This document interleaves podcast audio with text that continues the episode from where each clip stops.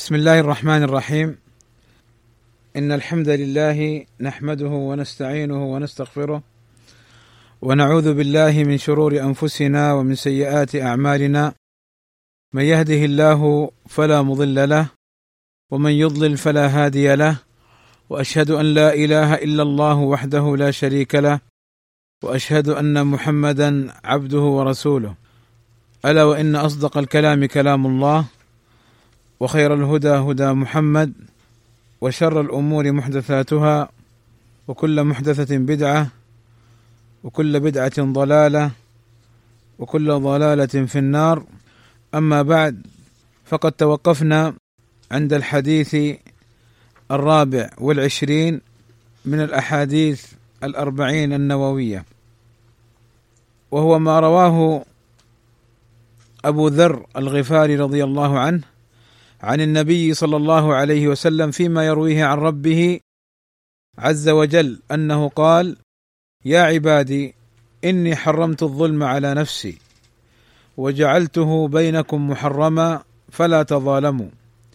يا عبادي كلكم ضال إلا من هديته فاستهدوني أهدكم.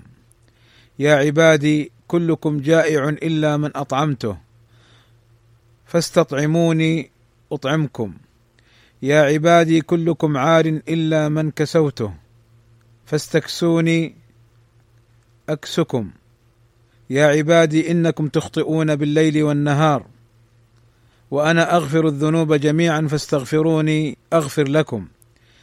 يا عبادي إنكم لن تبلغوا ضري فتضروني ولن تبلغوا نفعي فتنفعوني. يا عبادي لو أن أولكم وآخركم وإنسكم وجنكم كانوا على أتقى قلب رجل واحد منكم ما زاد ذلك في ملكي شيئا. يا عبادي لو أن أولكم وآخركم وإنسكم وجنكم كانوا على أفجر قلب رجل واحد منكم ما نقص ذلك من ملكي شيئا. يا عبادي لو أن أولكم وآخركم وإنسكم وجنكم قاموا في صعيد واحد فسألوني فأعطيت كل واحد مسألته ما نقص ذلك مما عندي إلا كما ينقص المخيط إذا أدخل البحر. يا عبادي إنما هي أعمالكم أحصيها لكم. ثم اوفكم إياها. فمن وجد خيرا فليحمد الله ومن وجد غير ذلك فلا يلومن إلا نفسه. رواه مسلم.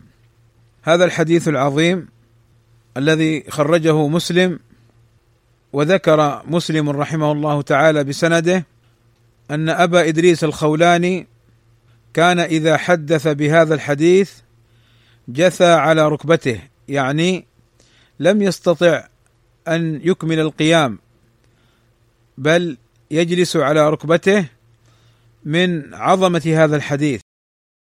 وهذا الحديث الصحيح قد اعتنى العلماء به. وبينوا ما فيه من معاني وحكم كثيرة جدا. فهذا الحديث حديث قدسي ومعنى كونه قدسيا أي ما رواه النبي صلى الله عليه وسلم عن ربه. والقدسي من القداسة وهي النزاهة والتعظيم. والحديث القدسي كما مر معنا أن الصحيح أن لفظه ومعناه من عند الله عز وجل. قال العلماء الحديث قسمان نوعان. الأول الحديث القدسي وهو ما رواه النبي صلى الله عليه وسلم عن ربه فيما أوحي إليه. والنوع الثاني الحديث النبوي وهو ما كان معناه من عند الله ولفظه من عند الرسول صلى الله عليه وسلم فهذا هو الحديث النبوي. أما الحديث القدسي فلفظه ومعناه من عند الله. يقول يا عبادي يقول أطعمته تاء المتكلم. فهذه كلها أدلة عند العلماء على أن الحديث القدسي لفظه ومعناه من عند الله عز وجل. قوله يا عبادي هذا من لطف الله عز وجل ورحمته وتودده إلى عباده أن ناداهم بقوله يا عبادي. فالله عز وجل هو خالق كل شيء وهو سبحانه وتعالى رب كل شيء وكل من في السماوات والأرض سوف يأتيه وكل من في السماوات والأرض هو عبد لله عز وجل فهو سبحانه وتعالى خالق كل شيء فالله ينادي عباده لأمور عظيمة يذكرهم بنعمه وآلائه سبحانه وتعالى وينهاهم عن أمر من الأمور العظيمة. فقال سبحانه وتعالى في هذا الحديث القدسي يا عبادي إني حرمت الظلم على نفسي وجعلته بينكم محرما فلا تظالموا. قال العلماء الظلم هو وضع الشيء في غير موضعه. الظلم هو وضع الشيء في غير موضعه. فالله عز وجل يخبرنا أنه حرم الظلم على نفسه. فلا يعذب التقي ولا يدخل الجنة الكافر. والدنيا دار ابتلاء وعمل والآخرة يقتص الله عز وجل للعباد بعضهم من بعض. لذلك الله عز وجل يقول عن يوم القيامة لا ظلم اليوم في الدنيا هناك من يظلم هناك من يؤذي هناك من يتعدى حدود الله. لماذا؟ لأن الدنيا دار عمل وابتلاء. أما في الآخرة فلا ظلم. فمن شدة خطورة الظلم ومن شدة دناءة الظلم حرمه الله عز وجل على نفسه فالله سبحانه وتعالى كامل في ذاته وفي أسمائه وفي صفاته سبحانه وتعالى منزه عن الظلم. منزه عن النقائص والعيوب. فهو سبحانه وتعالى غير ظالم كما أخبرنا هنا وكما أخبرنا في آيات كثيرة أنه لا ظلم وأن هناك يوم القيامة يوفى الناس أعمالهم بلا ظلم. إني حرمت الظلم على نفسي وجعلته بينكم محرما فلا تظالموا. قال العلماء الظلم أنواع. ظلم العبد لربه. ذلك بالشرك كما قال لقمان يا بني لا تشرك بالله إن الشرك لظلم عظيم. فظلم العبد لربه بالشرك. إذ التوحيد حق الله على العبيد والشرك بأن تجعل المخلوق ندا مساويا لله تسأله تطلبه تتوجه إليه بالدعاء وهو مخلوق مثلك فساويت بين الخالق والمخلوق فلا شك أن هذا ظلم لأن الدعاء يكون لله فإذا وضعته لغير الله فأنت وضعت الدعاء لغير الله فهذا ظلم وهو أشد أنواع الظلم الشرك الذي إذا مات عليه العبد لا يغفره الله عز وجل كما قال الله في الحديث القدسي الآخر يا ابن آدم لو لقيتني بقراب الأرض بملء الأرض خطايا ثم لقيتني لا تشرك بي شيئا لغفرت لك ولا أبالي. وقال سبحانه في القرآن إن الله لا يغفر أن يشرك به ويغفر ما دون ذلك لمن يشاء. فهذا النوع الأول الشرك. لذلك على كل مسلم ومسلمة أن يحرص كل الحرص أن يجتنب الطاغوت وأن يجتنب الشيطان أن يجتنب الشرك وأن يجتنب الكفر. كما قال إبراهيم عليه الصلاة والسلام وجنبني وبني أن نعبد الأصنام. فعلى كل مسلم ومسلمة أن يخافوا من الشرك أن يقعوا فيه وأن يسألوا الله عز وجل أن يميتهم مسلمين وأن يحفظهم من الشرك. هذا النوع الأول الظلم بين العبد وربه. وعلاجه علاج هذا الظلم بالتوحيد بتحقيق التوحيد والإخلاص لله عز وجل والعمل الصالح والبعد عن الشرك والكفر وكل ما من شأنه يحبط الأعمال. لذلك الله عز وجل يقول في حال الكافرين وقدمنا إلى ما عملوا من عمل فجعلناه هباء منثورا.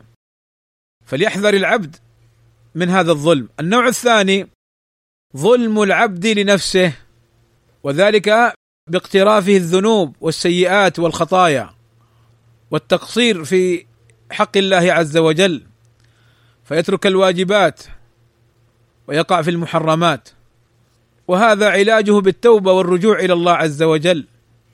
والإنابة إلى الله وأن يعلم العبد أن كل ما يعمله من خير أو شر محصن عليه مسجل يلقاه أمامه يوم القيامة. قالوا يا ويلنا ما لهذا الكتاب؟ لا يغادر صغيرة ولا كبيرة إلا أحصاها. ووجدوا ما عملوا حاضرا. على العبد أن يتدبر هذا الأمر أن كل ما يعمله سيجده أمامه يوم القيامة مكتوبا مسجلا. وسيحاسب عليه. كما قال صلى الله عليه وسلم من من نوقش الحساب عذب فإن العبد ستعرض عليه أعماله يوم القيامة. ولكن كما ذكر الله عز وجل في هذا النوع من الذنوب التي بين العبد وبين ربه أنها تحت المشيئة. إن شاء الله غفر له ابتداء وإن شاء عذبه. فإن مات على التوحيد فمصيره ومآله إلى الجنة بإذن الله تعالى. كما قال تعالى إن الله لا يغفر أن يشرك به هذا الشرك. ويغفر ما دون ذلك أي ما دون الشرك. ويغفر ما دون ذلك لمن يشاء. فمن شاء الله غفر له ابتداء. أسأل الله أن يغفر لي ولكم وأن يعفو عني وعنكم وأن لا يؤاخذنا بذنوبنا وزلاتنا. ويغفر ما دون ذلك لمن يشاء. وكما سبق علاج هذا الظلم أن العبد لا يسرف على نفسه بالذنوب ولو أسرف لا يقنط من رحمة الله. قل يا عبادي الذين أسرفوا على أنفسهم لا تقنطوا من رحمة الله إن الله يغفر الذنوب جميعا. فالعبد مهما بلغت ذنوبه لا ينسى التوبة ولا ييأس من روح الله ورحمته. بل يسعى للتوبة. يا أيها الذين آمنوا توبوا إلى الله توبة نصوحا. النوع الثالث الظلم بين العباد فيما بينهم. كما قال صلى الله عليه وسلم كل المسلم على المسلم حرام دمه وماله وعرضه. وقوله صلى الله عليه وسلم المسلم أخو المسلم لا يظلمه ولا يحقره. ولا يخذله بحسب امرئ من الشر أن يحتقر أخاه المسلم. كل المسلم على المسلم حرام دمه وماله وعرضه أو كما قال عليه الصلاة والسلام. فهذه المظالم التي بين العباد في الدنيا يوم القيامة يوم القيامة مبنية على الاختصاص فيما بينهم. وليست داخله في قوله تعالى ويغفر ما دون ذلك لمن يشاء لأن الذنوب التي يشاء الله أن يغفرها للعبد هي الذنوب التي بين العبد وربه. وأما الذنوب التي بين العباد من أكل مال أو ضرب أو شتم أو قذف أو أذية فإنها مبنية على الاقتصاص. ما معنى الاقتصاص؟ معناه أن المظلوم يأخذ حقه من الظالم وليس إلا حسنات وسيئات. وكلنا يذكر قول النبي صلى الله عليه وسلم أتدرون من المفلس؟ قالوا المفلس فينا من لا درهم له ولا دينار.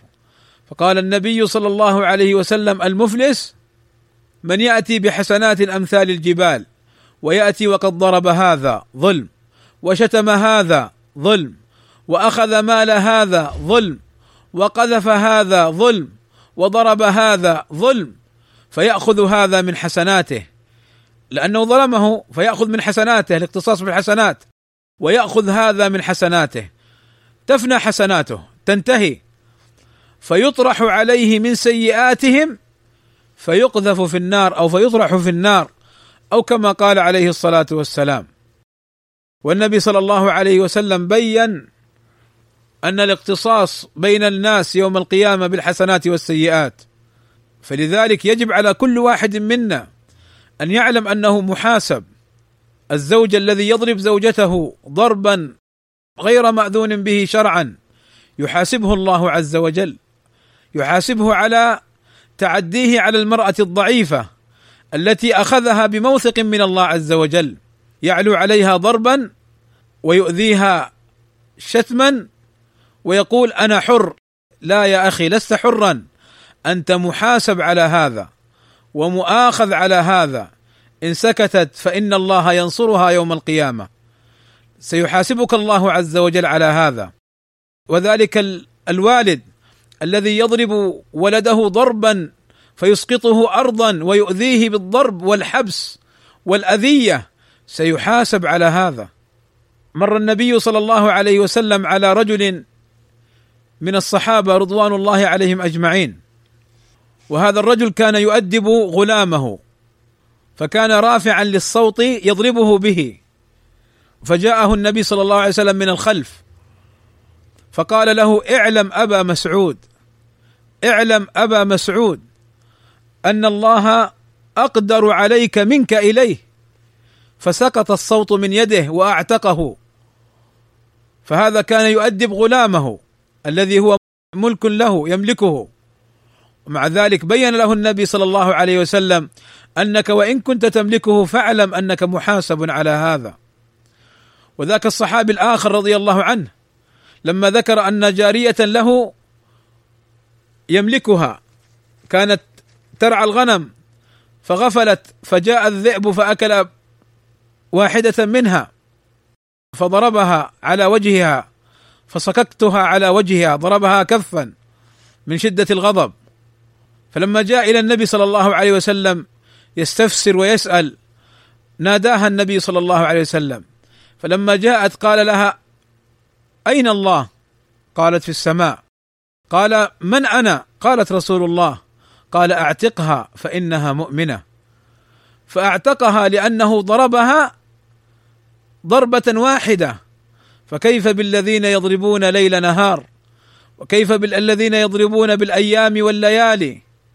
فعليهم أن يتذكروا أن الله عز وجل سيحاسبهم على هذا. وكذا العامل الأجير والعامل الضعيف الذي يعمل عند صاحب العمل يظلمه في الراتب أو يظلمه في كثرة الوقت أو يظلمه بأن يعمل عنده ما ليس من عمله أو يظلمه بضربه كل هذا محاسب ومجازا عليه. حتى الأم في ضربها لأبنائها حتى الأخ في ضرب إخوانه عليه أن يضربهم ضرب تأديب وضرب ضربا شرعيا غير مؤذن.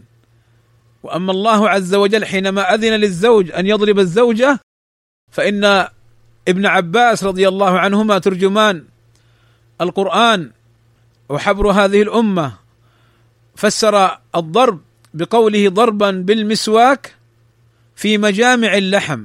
يعني مثل الكتف والفخذ لا يضرب عظما ولا وجها ولا رقبة وإنما يضرب في مجامع اللحم ويضربها ضربا خفيفا لأن المقصود التأديب ليس الإهانة وليس الإذلال وليس التسلط على عباد الله عز وجل. ولذلك فإن الله عز وجل لما ذكر سبحانه وتعالى في سورة النساء ما يتعلق بالشقاق بين الرجل والمرأة وأباح لهم سبحانه وتعالى أباح للأزواج أن يؤدبوا زوجاتهم اولا بالموعظة فيعظها ويذكرها ويبين لها حقه من الطاعة وأنه بالنسبة له جنة أو نار كما قال النبي صلى الله عليه وسلم لتلك المرأة انظري أين أنت منه فإنه جنتك أو نارك أو كما قال عليه الصلاة والسلام.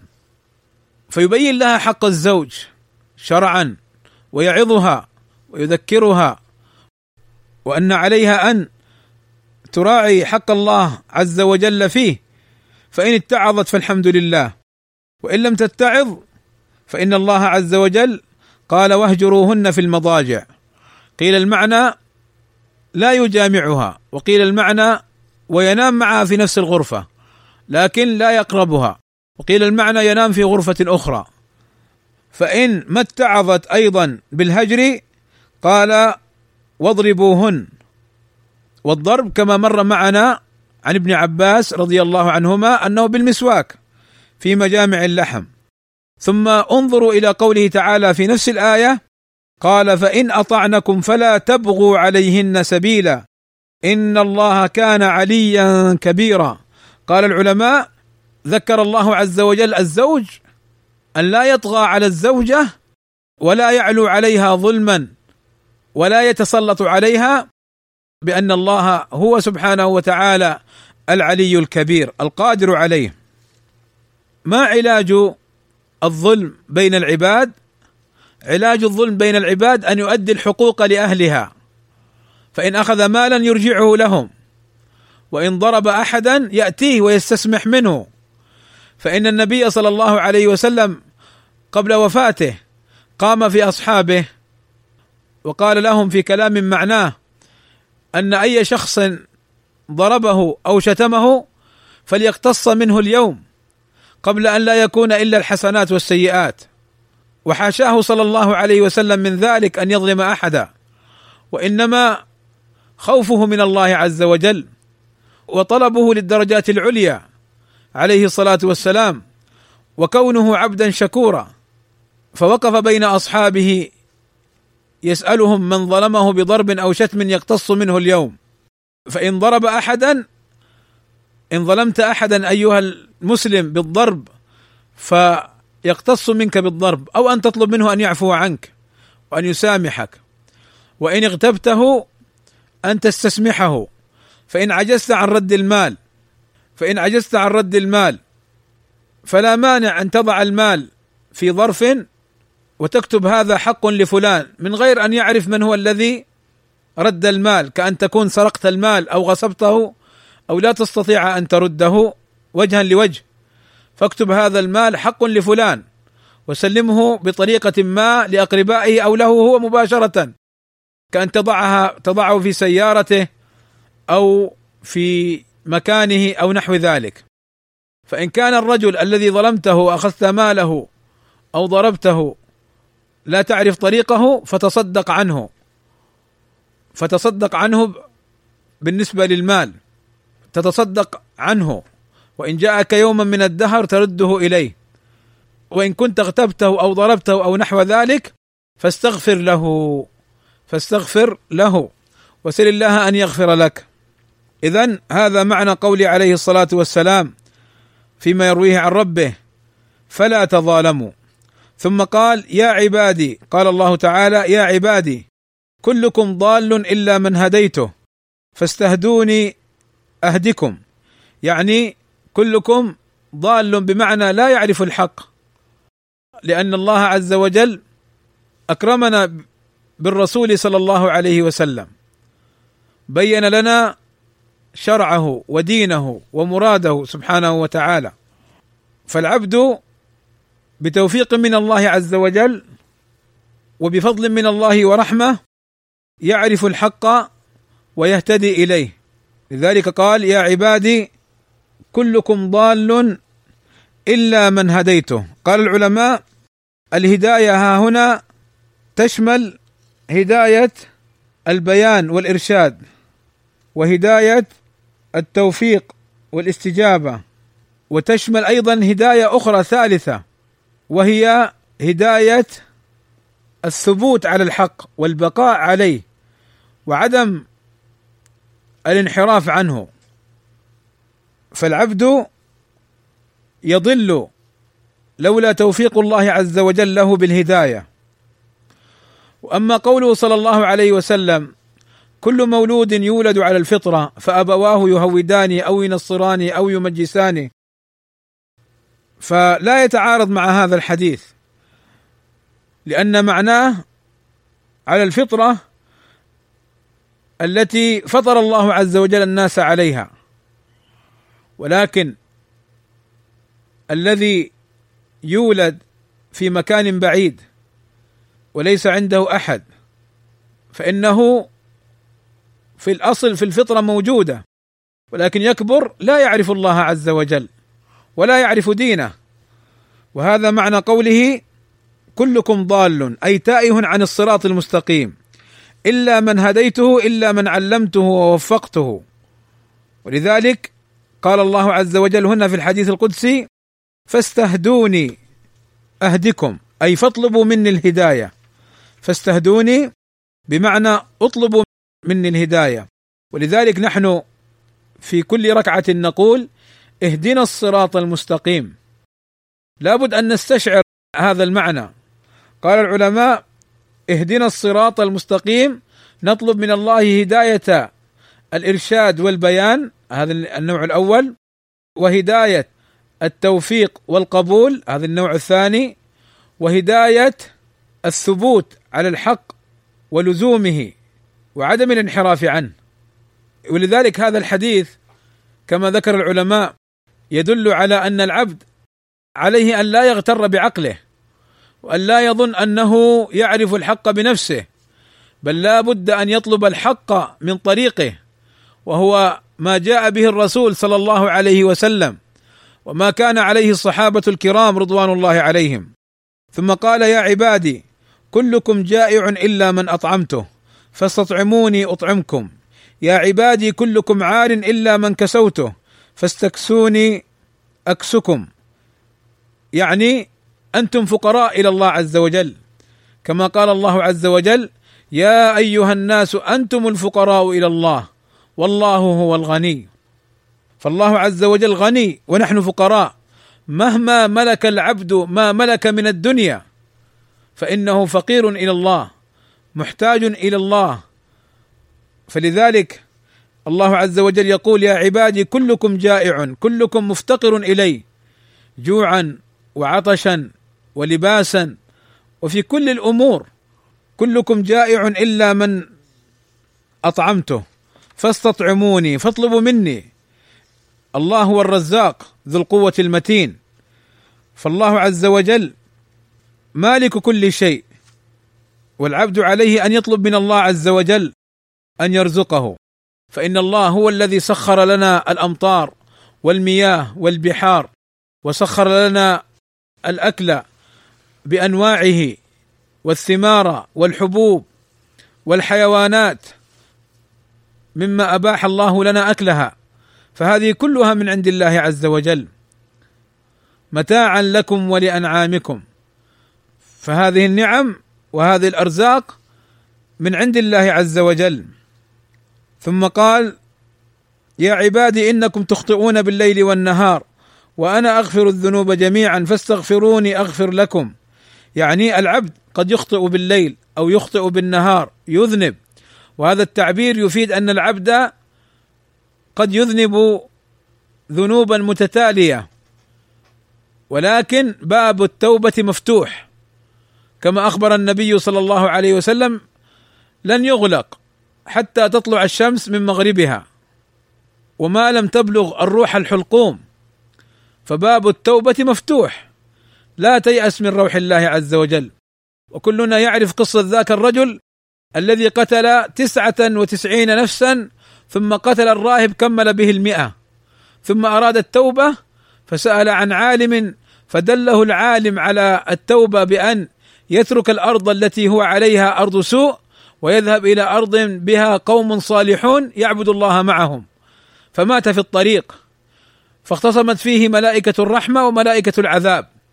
ملائكة الرحمة قالت جاء تائبا وملائكة العذاب قالت كان يعني مذنبا ولما يتب بعده.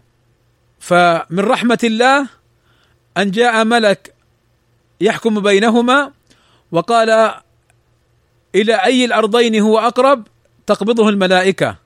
يعني لو كان إلى أرض السوء تقبضه ملائكة العذاب. ملائكة العذاب. وإن كان إلى أرض القوم الصالحين تقبضه ملائكة الرحمة. قال بعض الرواة في بعض الروايات فزوى الله الأرض من تحته يعني قربه إلى الأرض الصالحة فقبضته ملائكة الرحمة. فانظروا إلى رحمة الله عز وجل. وانظروا إلى عظمة وسعة رحمة الله عز وجل. رجل قتل مئة نفس لكنه جاء تائبا راغبا إلى الله قبله الله ورحمه فقبضته ملائكة الرحمة. فلذلك العبد لو بلغت ذنوبه عنان السماء لا ييأس من رحمة الله. يستغفر ويتوب ويرجو رحمة الله ويطلب من الله المغفرة. ولذلك قال فاستغفروني أغفر لكم.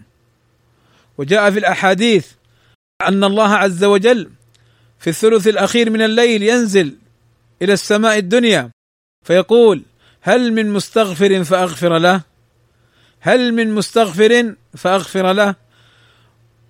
وجاء عن النبي صلى الله عليه وسلم أن العبد إذا أذنب ذنبا ثم صلى ركعتين فاستغفر الله يغفر الله له.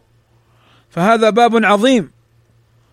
لك يا عبد الله نفسك مهما سولت للسوء فتب وارجع إلى الله عز وجل. ثم قال يا عبادي إنكم لن تبلغوا ضري فتضروني. ولن تبلغوا نفعي فتنفعوني. يعني أن الله عز وجل بيده الأمر كله وأنه سبحانه وتعالى مالك كل شيء وأنتم أيها المخلوقون ليس بيدكم نفع ولا ضر. ولا تستطيعون أن يصدر منكم أي أمر من هذا الباب. لماذا؟ لأن الضار والنافع هو الله عز وجل. والعباد لا يستطيعون هذا. ثم قال سبحانه وتعالى مبينا أمورا تقرر ما سبق. فقال يا عبادي لو أن أولكم وآخركم وإنسكم وجنكم كانوا على أتقى قلب رجل واحد منكم ما زاد ذلك في ملكي شيئا ما ينفعني أبدا. ولا أستنفع ب بأن يكون كل الناس من أولهم إلى آخرهم جنهم وإنسهم على أتقى قلب رجل واحد. لماذا؟ لأن الله غني عنا وعن أعمالنا ونحن إليه فقراء. ثم قال يا عبادي لو أن أولكم وآخركم وإنسكم وجنكم كانوا على أفجر قلب رجل واحد منكم ما نقص ذلك من ملكي شيئا. لماذا؟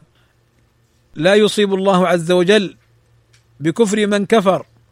لو كان الكافر بنو آدم كلهم وكان الجن كلهم كفار ما ينقص ذلك من ملك الله شيئا. لماذا؟ لأن الله غني عنا ونحن إليه فقراء.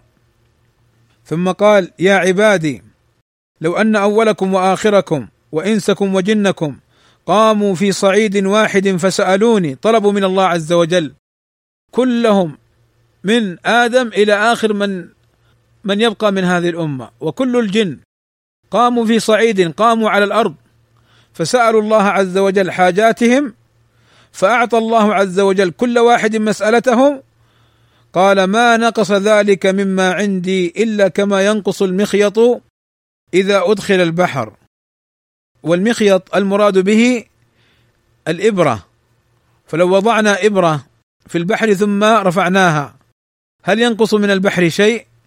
لا ينقص من البحر شيء ولا يغير شيئا من البحر. فالإبرة إذا أدخلت في البحر لا تنقص منه شيء. لماذا؟ لأن الله عز وجل مالك كل شيء وقادر على كل شيء ولا ينقص من ملكه شيء سبحانه وتعالى.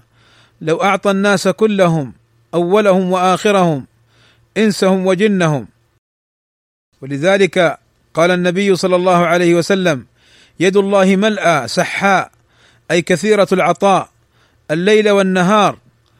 أرأيتم ما أنفق منذ خلق السماوات والأرض فإنه لم يغض أي لم ينقص ما في يمينه.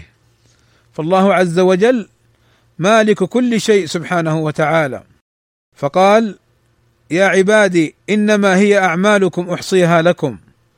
يعني أنني وكلت الملائكة الذين يكتبون أعمالكم وأحصيها لكم من خير أو شر فيكتبون كل شيء. كما مر معنا عند قوله صلى الله عليه وسلم من كان يؤمن بالله واليوم الآخر فليقل خيرا أو ليصمت. ما يلفظ من قول إلا لديه رقيب عتيد. فقال سبحانه هنا يا عبادي إنما هي أعمالكم وهذا دليل على أن العبد مخير في عمله وأن العمل بإرادته وكسبه. إنما هي أعمالكم الصادرة منكم من خير أو شر. إنما هي أعمالكم أحصيها لكم. ثم أوفيكم إياها. فمن وجد خيرا فليحمد الله. ومن وجد غير ذلك فلا يلومن إلا نفسه. يعني كما قال الله عز وجل يوم تجد كل نفس ما عملت من خير محضرا وما عملت من سوء تود لو أن بينها وبينه أمدا بعيدا ويحذركم الله نفسه كما قال الله عز وجل يوم تجد كل نفس ما عملت من خير محضرا وما عملت من سوء تود لو أن بينها وبينه أمدا بعيدا ويحذركم الله نفسه والله رؤوف بالعباد.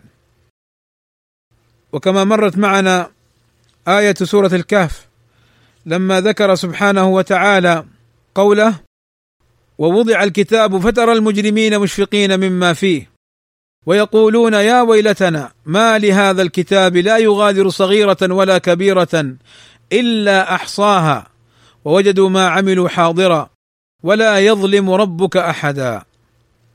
والنبي صلى الله عليه وسلم يقول من نوقش الحساب عذب. قالت عائشة رضي الله عنها يا رسول الله أليس الله يقول فسوف يحاسب حسابا يسيرا قال ذلك العرض. ومن نوقش عذب. العرض بمعنى العرض السريع دون نقاش. وأما النقاش فمعناها سؤال وطلب الجواب فمن نوقش عذب. أو كما قال صلى الله عليه وسلم. فهذا الحديث حديث يا عبادي إني حرمت الظلم على نفسي جدير بكل مسلم ومسلمة أن يعتنوا به وأن يعملوا به وأن يتأملوه فإن فيه خيرا كثيرا بإذن الله تعالى. الحديث الخامس والعشرون ما رواه أبو ذر رضي الله عنه أن اناسا من أصحاب رسول الله صلى الله عليه وسلم قالوا للنبي صلى الله عليه وسلم: يا رسول الله ذهب أهل الدثور بالأجور يصلون كما نصلي ويصومون كما نصوم ويتصدقون بفضول أموالهم. قال أوليس قد جعل الله لكم ما تصدقون به؟ إن بكل تسبيحة صدقة وكل تكبيرة صدقة وكل تحميدة صدقة وكل تهليلة صدقة وأمر بالمعروف صدقة ونهي عن منكر صدقة وفي بضع أحدكم صدقة. قالوا يا رسول الله أيأتي أحدنا شهوته ويكون له فيها أجر؟ قال أرأيتم لو وضعها في حرام؟ أكان عليه وزر؟ فكذلك إذا وضعها في الحلال كان له أجر. رواه مسلم. هذا الحديث العظيم فيه فوائد جمة وذلك أن الفقراء من أصحاب النبي صلى الله عليه وسلم سألوا النبي صلى الله عليه وسلم وأخبروه بأن الأغنياء مثلهم في الصلاة والصيام ولكن نحن الفقراء نختلف عنهم. إذ للأغنياء أموال يتصدقون ونحن لا مال عندنا نتصدق به. فسوف تكون منزلتهم يوم القيامة أعلى من منزلتنا ولن نحصل الدرجات العلى في الجنة. هكذا كان الصحابة رضوان الله عليهم يتنافسون في الخير لا يتنافسون في الشر ولا يتنافسون في إيذاء عباد الله ولا يتنافسون في أن يتمنوا زوال النعمة عن إخوانهم. فإذا رأوا واحدا قد أنعم الله عليه بالعلم فرحوا له وأعانوه. وأما الذين يرون أن بعض طلبة العلم. قد من الله عز وجل عليهم بالحفظ والفهم والإدراك وحسن الكلام وحسن التصنيف حسدوه وأخذوا يطعنوا فيه ويتمنوا أن لا يكون في ذاك المقام. لا ليس هذا شأن المسلم. فانظروا كيف أن الصحابة ما حسدوا إخوانهم ولكن تمنوا أن يكونوا مثلهم وأن يكون لهم من الأعمال ما يكونون بسببها في الدرجات العلى هكذا وفي ذلك فليتنافس المتنافسون. فقالوا يا رسول الله ذهب أهل الدثور أي الأغنياء. أي الأغنياء. بالأجور لأنهم يتصدقون ونحن لا نتصدق. فكيف نصل إلى مرتبتهم؟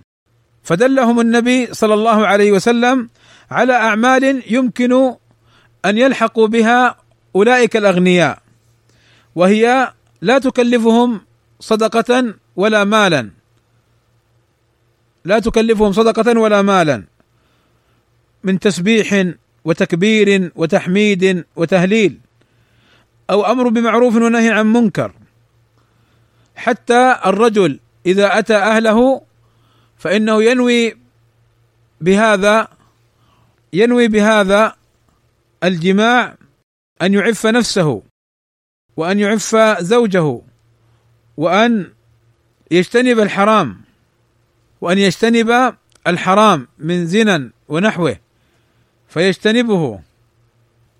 فقال صلى الله عليه وسلم أوليس قد جعل الله لكم ما تصدقون به؟ يعني أبواب الخير كثيرة جدا ليس فقط في الصدقة بالمال فمن أبواب الخير الذكر.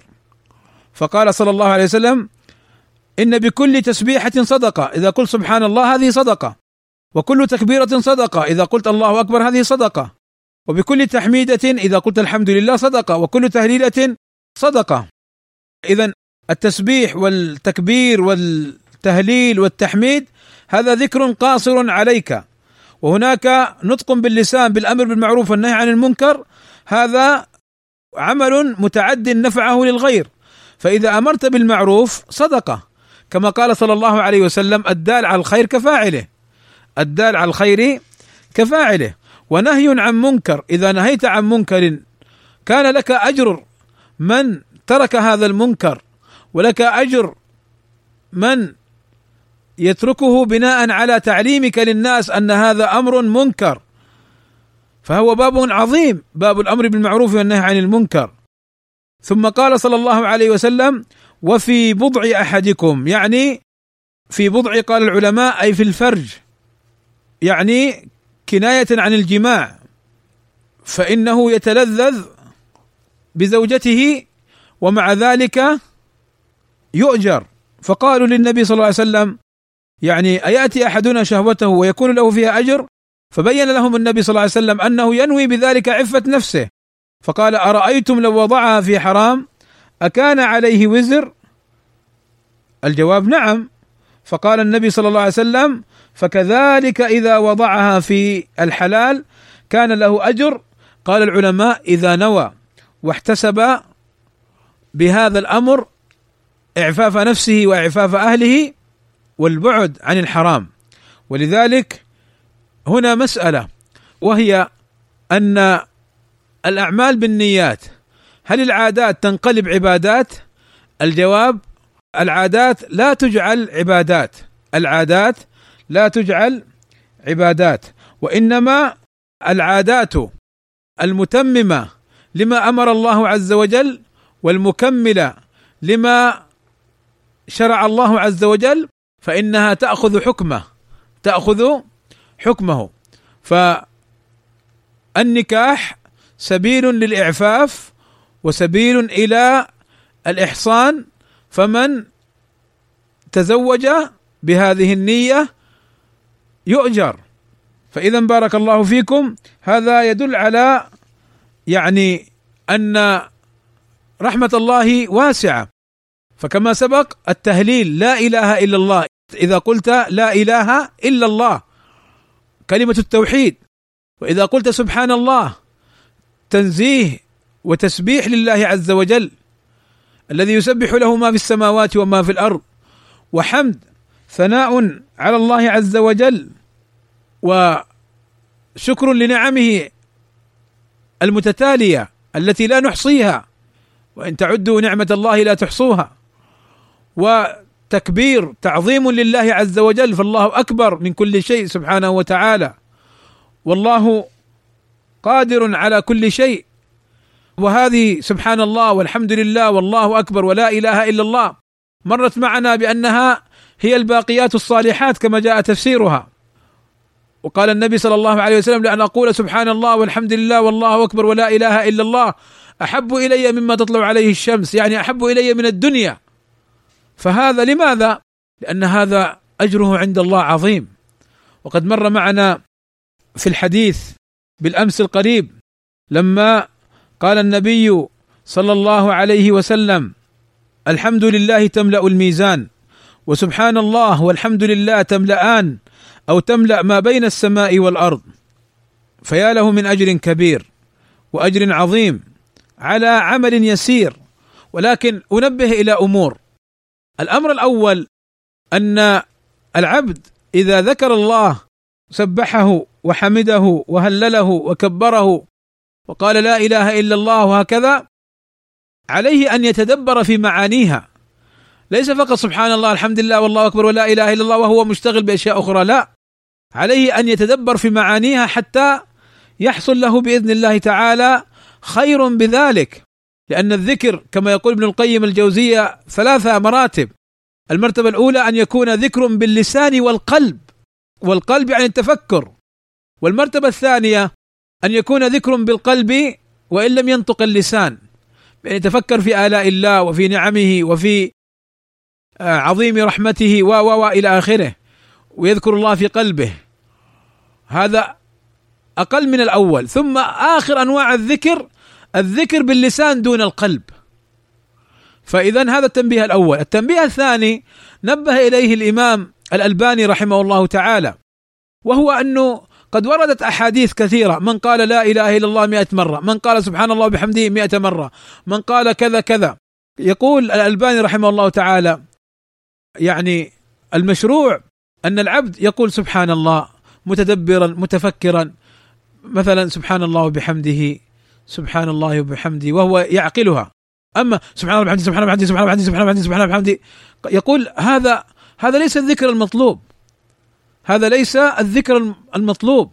إنما المطلوب أن يكون يعني بتفكر وتؤدة تمهل. سبحان الله وبحمده سبحان الله وبحمده سبحان الله وبحمده ونحو ذلك. ولذلك بعض الناس يقول لك في أقل من دقيقة تقدر تقول سبحان الله وبحمده مئة مرة. يا أخي هذا خطأ. هذا أنت تخالف المقصود من الذكر. فإن المقصود من الذكر التفكر. وتأثر القلب بذكر الله عز وجل. الذين آمنوا وتطمئن قلوبهم بذكر الله. ألا بذكر الله تطمئن القلوب. وسيأتينا أيضا حديث لا يزال لسانك رطبا من ذكر الله. فاذا بارك الله فيكم. احذروا من حركات الإخوانجية وحركات جماعة التبليغ والأحباب وحركات هؤلاء الجهال المتعالمون الذين يعني يتكلمون في دين الله بغير علم. إذا أردت أن تكسب كذا وكذا ففي أقل من دقيقتين يمكن أن تقول الله أكبر ألف مرة. إيش هذا؟ هذا ذكر الله ولا لعب؟ ذكر الله يكون بتفكر وتمهل. وهذا نبه عليه الألباني رحمه الله تعالى. الأمر الثالث الذي أنبه عليه هناك أذكار هناك أذكار جاءت محصية بمعنى لها عدد معين. 33 مرة 100 مرة فعلى العبد أن يتقيد بها. إلا ما ورد مطلقا من قول سبحان الله والحمد لله والله أكبر ولا إله إلا الله. وأيضا سبحان الله وبحمده فإن النبي صلى الله عليه وسلم قال إلا رجل يعني يقول من قال سبحان الله وبحمده مئة مرة حطت خطاياه وإن كانت مثل زبد البحر. وقال ولم يأتي أحد يوم القيامة بأفضل منه إلا رجل قال مثل ما قال أو زاد عليه. طيب التنبيه الرابع وهنا أريد من الجميع أن يتنبه له. إياك يا عبد الله إياك يا عبد الله أن تحد عددا معينا في الذكر. مثلا ألف مرة 150 مرة إلا إن ورد الدليل بتعيين عدد. أما ما لم يرد فيه دليل بتعيين عدد فاذكر الله عز وجل بلا تقييد عدد. لأنك إن قيدت عدد أشبهت الأمر المشروع ودخلت في البدع والمحدثات. فبعض الناس يعني يقول قل الله أكبر ألف مرة. يا أخي من أين لك ألف مرة؟ أنت أحسن من الرسول؟ أنت مشرع؟ أنت أحسن من الصحابة؟ هذا دين الله عز وجل. الرسول قال قولوا الله أكبر. ما استطعتم ولم يحدد عدد. فاحذروا ممن يحدد عدد. انتبهوا لهذا. فإن هذا من عمل الصوفية وعمل جماعة التبليغ والأحباب ونحو ذلك. المشروع مشروع. وما لم يشرع ليس لأحد أن يشرعه. لذلك قال الشافعي رحمه الله تعالى من استحسن شيئا فقد شرع اذا علينا أن نتنبه لهذا الأمر. بارك الله فيكم. آخر تنبيه يتعلق بهذا السبحه بعض العلماء جوزها ولكن يظهر من كلام بعض أهل العلم الآخرين أن الأرجح عدم جوازها أن الأرجح عدم جوازها. لماذا؟ لأمور. الأمر الأول لم ينقل عن النبي صلى الله عليه وسلم ولا عن الصحابة. الأمر الثاني وهذا هو المهم أن أصابعك أن أصابعك ها ناطقات مستنطقات يوم القيامة كما أخبر النبي صلى الله عليه وسلم. وكان النبي صلى الله عليه وسلم يعقد التسبيح بأصابعه.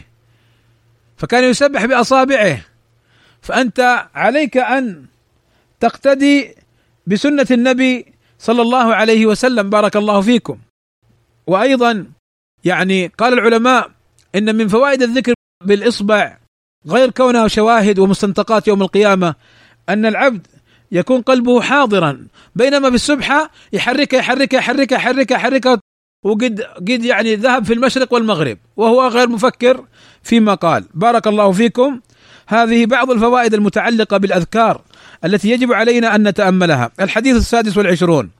وهو ما رواه أبو هريرة رضي الله عنه قال قال رسول الله صلى الله عليه وسلم كل سلامة من الناس عليه صدقة. كل سلامة من الناس عليه صدقة. كل يوم تطلع فيه الشمس تعدل بين اثنين صدقة. وتعين الرجل في دابته فتحمل له عليها أو ترفع له عليها متاعه صدقة. والكلمة الطيبة صدقة. وبكل خطوة تمشيها إلى الصلاة صدقة. وتميط الأذى عن الطريق صدقة. رواه البخاري ومسلم. قوله صلى الله عليه وسلم كل سلامه السلامة قال العلماء أي المفاصل. نعود مرة أخرى. كل سلامه السلامة معناها المفاصل. وجاء في في الصحيح أن عدد هذه المفاصل 300 360 مفصلا. 360 مفصلا. فإذا على كل واحد منا أن يتصدق ب 360 صدقة. قال الشيخ العثيمين يدل هذا الحديث على وجوب الصدقة على كل إنسان كل يوم تطلع فيه الشمس عن كل عضو من أعضائه أي عن كل مفصل من مفاصله. قال لأن قوله عليه صدقة أي على الوجوب. قال ووجه ذلك أن كل إنسان يصبح سليما يجب عليه أن يشكر الله عز وجل سليما في كفه في ذراعه في عضده في ساقه في فخذه في كل عضو من أعضائه عليه نعمة من الله فليشكرها. قال فإن قيل قد يكون في إحصاء ذلك صعوبة فالجواب أنه صح عن النبي صلى الله عليه وسلم أنه يجزئ من ذلك أي بدلا عن هذه الأعمال ركعتا الضحى. انتهى كلامه. هذا الحديث بارك الله فيكم. يذكر فيه النبي صلى الله عليه وسلم نعمة من نعم الله على بني آدم وهي المفاصل. ويجب علينا أن نشكر هذه النعمة. وأبواب الصدقة كثيرة. ذكر النبي صلى الله عليه وسلم هنا بعضها. فذكر من الصدقات العدل بين اثنين. يعني أن تحكم بين اثنين وتعدل بينهما. وتفصل بينهما. ويكون الحكم بالحق والعدل. ويكون الحكم بالحق والعدل. وأن يكون صلحا لا ظلم فيه. ولذلك من قام بهذا قام بأمر له فيه صدقة. وتأمل قول النبي صلى الله عليه وسلم تعدل بين اثنين صدقة. لا تأتي تظلم أحدهما لأن أحدهما من من جماعتك أو من قومك أو من حزبك أو من من يقول بقولك فتنصره على الآخر. فإن هذا ظلم. بل تعدل بين اثنين. فإن ظلمته لم تأتي بالصدقه قال وتعين الرجل في دابته فتحمل له عليها أو ترفع له عليها متاعه صدقة. يعني تعين الرجل أن يركب على دابته أو تعينه وقد ركب على دابته أن ترفع له متاعه. هذه صدقة. والكلمة الطيبة صدقة من أمر بمعروف أو نصح لآخر أو نهي عن منكر أو كلمة تقولها لأخيك المكروب فتفرج ما به من هم. وبكل خطوة تمشيها إلى الصلاة صدقة. جاء في الحديث أن من ذهب إلى الصلاة ماشيا بأقدامه إذا رفع قدمه كتبت له حسنة وإذا وضع قدمه حطت عنه سيئة. ولذلك جاء عن بعض الصحابة أنه أراد أن يقترب في منزله من مسجد رسول الله صلى الله عليه وسلم وهم من بني سلمة. فقال لهم النبي صلى الله عليه وسلم دياركم دياركم يعني ابقوا في منازلكم هناك بعيد. تكتب آثاركم يعني خطواتكم إلى الصلاة. فهذا يدل على أن المسلم الأفضل له أن يذهب إلى الصلاة ماشيا لا يركب السيارة بل يمشي إلى المسجد إلا إن كان بعيدا جدا ويشق عليه فهذا له عذره. قال وتميط الأذى عن الطريق صدقة. فتميط الأذى تبعده صدقة لأنك نحيت هذا الأذى عن طريق إخوانك المسلمين. فتحصل لك الصدقة بتجنيب الأذى. وتأملوا كيف هنا أن النبي صلى الله عليه وسلم يقول تميط الأذى. فكيف بمن يرمي الأذى في طريق إخوانه؟ وكيف بمن يؤذي إخوانه بأفعاله وأقواله. وكيف بمن يتعمد الإساءة إلى إخوانه. فلا شك أنه يكتسب سيئات بهذا وأنه ما شكر نعمة الله عز وجل. ولا امتثل هذا الحديث. جاء في رواية أخرى لهذا الحديث في صحيح مسلم أن النبي صلى الله عليه وسلم قال ويجزئ عن ذلك كله ركعتا الضحى. فإذا صلى الضحى أجزأ عن ال 360 مفصل وكل مفصل له صدقة. اذا 360 صدقة. ولاحظ أن النبي صلى الله عليه وسلم يقول كل يوم تطلع فيه الشمس. يعني ليس تشكر الله في يوم واحد فقط. لا كل يوم تطلع فيه الشمس عليك 360 صدقة. لهذه المفاصل التي أنعم الله عز وجل بها عليك يا عبد الله. وهذا الحديث كما يقول أهل العلم فيه بيان أن أبواب الخير كثيرة وأن العدل بين الإخوان أمر مطلوب. فقولوا لي بربكم ما حال أولئك الذين يسعون إلى التفريق بين السلفيين وينشرون الوشايا والأكاذيب والإشاعات ويفترون على عباد الله بكلام مكذوب وببهتان يفترونه على إخوانهم. اسقاطا لهم وطعنا فيهم وذما لهم وحسدا لما منحهم الله عز وجل من علم وقبول في الأرض. فلا شك أن هؤلاء لم يشكروا نعمة الله عز وجل وأن هؤلاء عليهم أن يتأملوا هذه الأحاديث هذا الحديث الذي نقرأه وتلك الأحاديث التي مرت معنا. من كان يؤمن بالله واليوم الآخر فليقل خيرا أو ليصمت. فتأملوا بارك الله فيكم وقارنوا بين حال هؤلاء وما جاء به النبي صلى الله عليه وسلم من خير وهدى للناس. الحديث السابع والعشرون.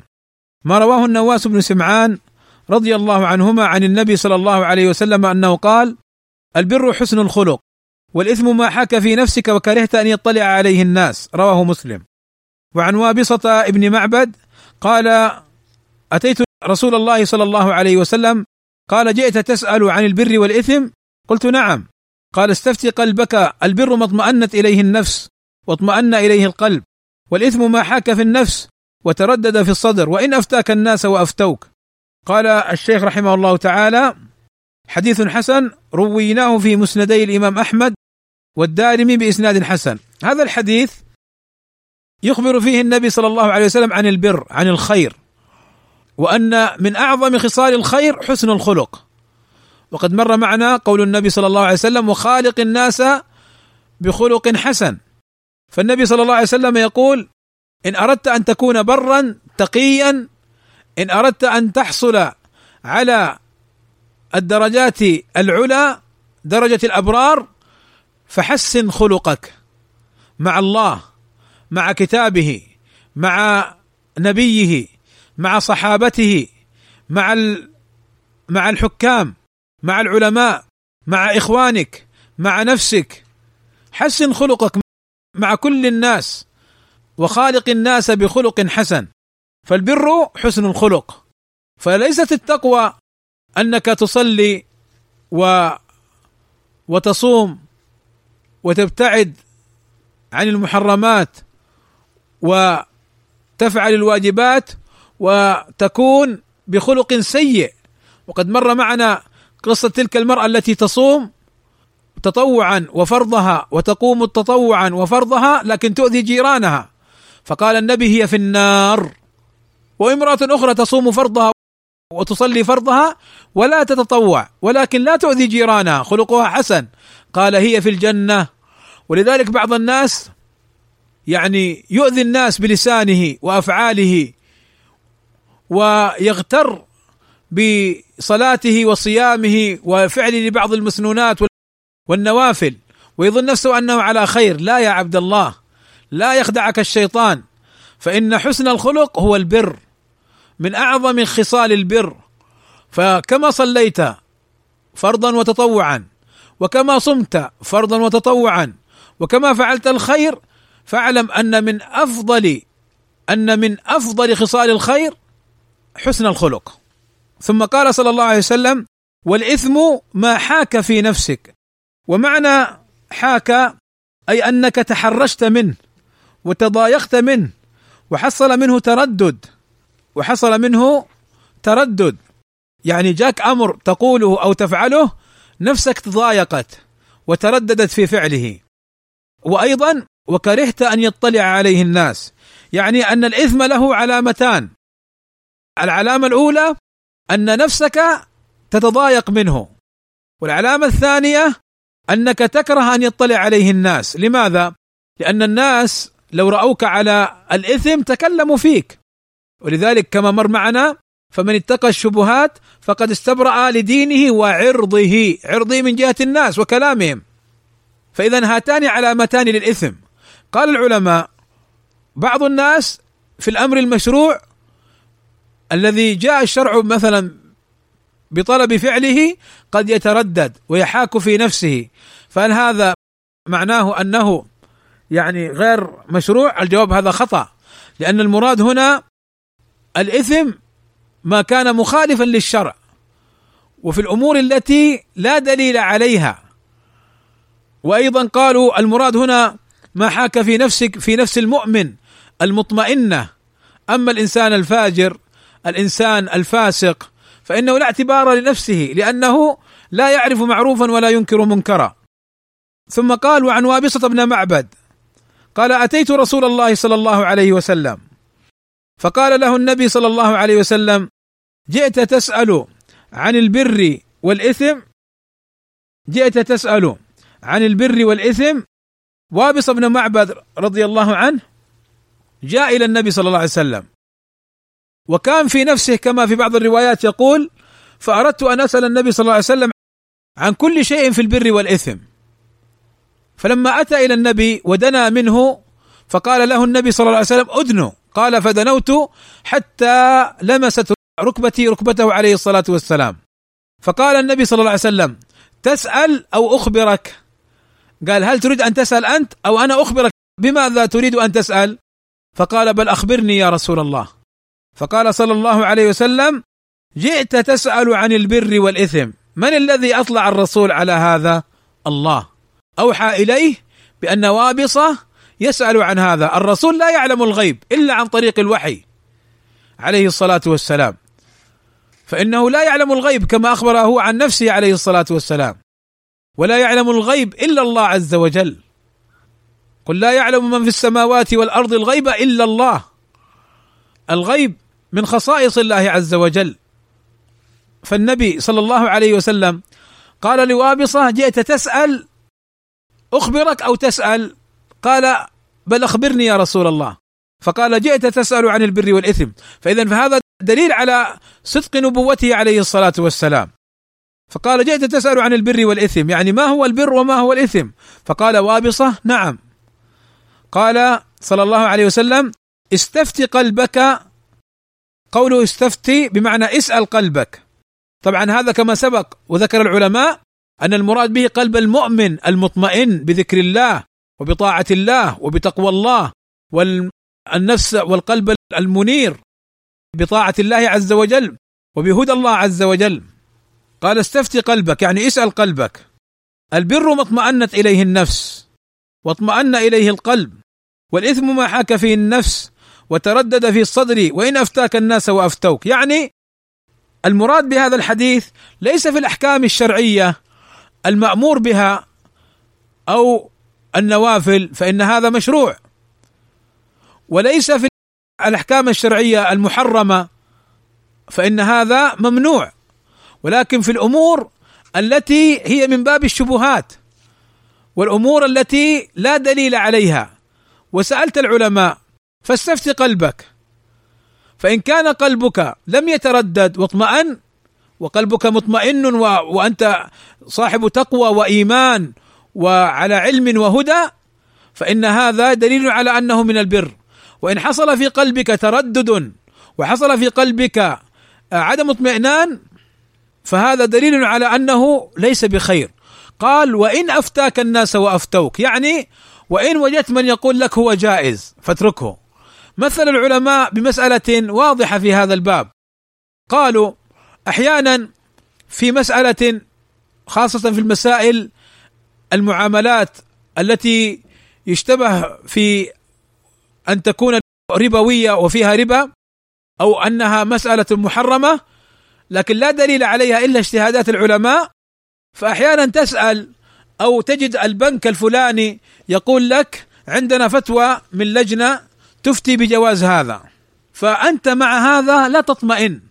اللجنة أفتت بالجواز وأنت لا تطمئن. فهذا معنى وإن أفتاك الناس وأفتوك فاعلم أن عدم اطمئنانك يدل على أنك تبتعد عن هذا الأمر وأن لا تعمل إليه وأن لا تركن به.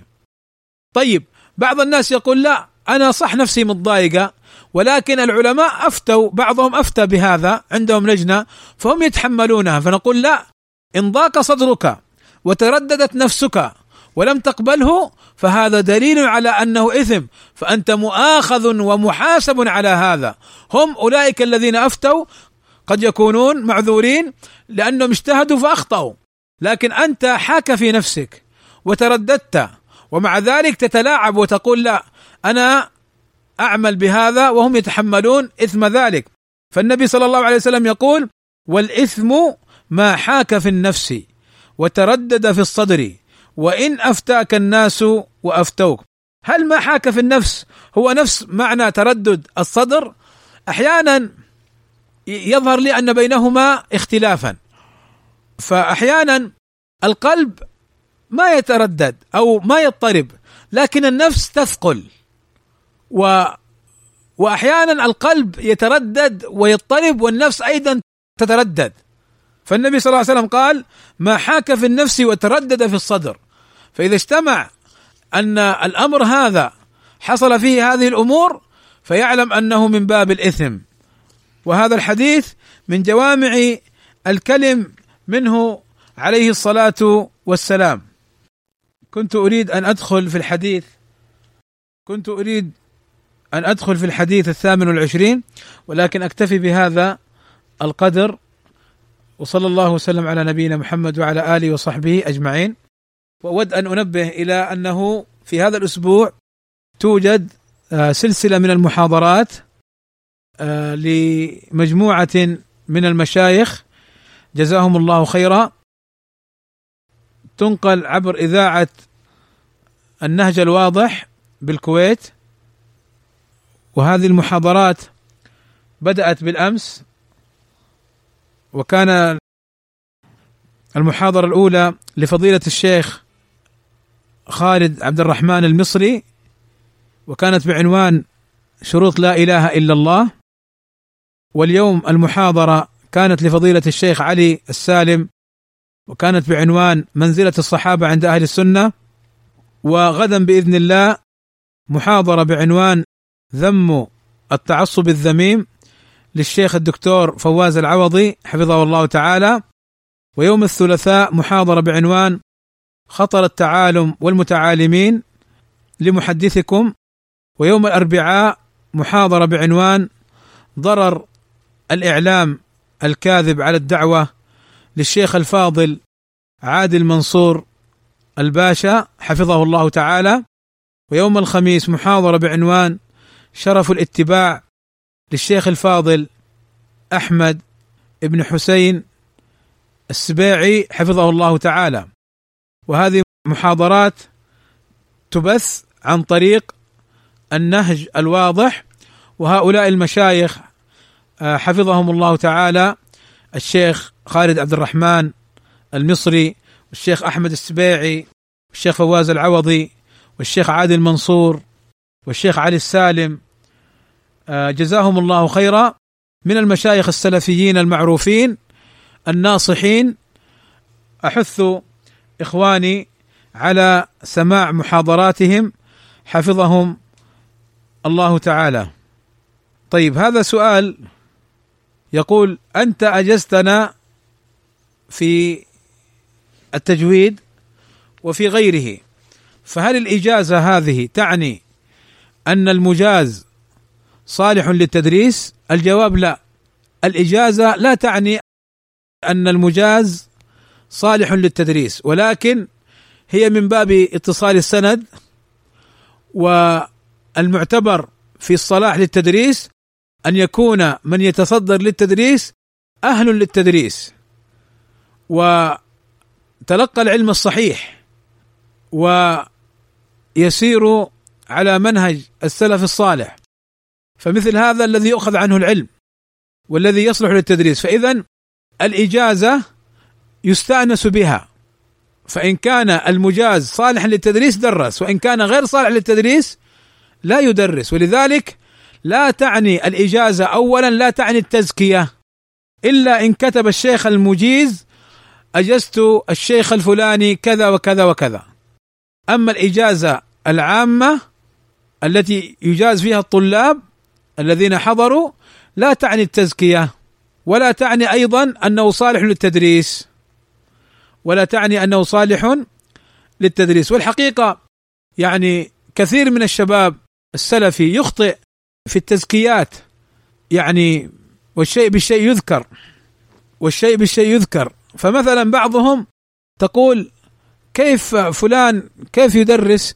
يقول عنده إجازة. هل يلزم من الإجازة التزكية؟ الجواب لا. طيب بعضهم مثلا يقول الشيخ الفلاني مثلا ذكر فلانا ذكر فلانا وقال من إخواننا السلفيين هل يلزم من كلمة من إخواننا السلفيين أنه عالم؟ لا هذا أنه مع السلفيين لكن لا يلزم منها أنها تزكية. أيضا من الأمور المهمة التي أنبه عليها وهي خطيرة جدا أن باب التزكية باب الجرح وباب التعديل له أهله. فمن الأخطاء التي نراها أن كل إنسان أو بعض الناس يزكون أو يجرحون وهم غير أهل للتزكية أو التجريح. ولذلك الشيخ محمد بن هادي الله يحفظه مرة من المرات قيل له فلان جرح فلان قال فلان قولوا له يسكت ليس من أهل التجريح وليس من أهل التعديل. فهذا مثال. فلذلك بارك الله فيكم علينا أن نتنبه. والله فلان زكاه فلان. طيب هذا فلان المزكي ليس أهلا للتزكية لأنه يعني التزكية والتجريح تحتاج إلى شروط وإلى صفات. لابد أن تتوفر في الشخص حينها تقبل التجريح أو يقبل التعديل ويقبل التجريح بدليله كما يذكر العلماء.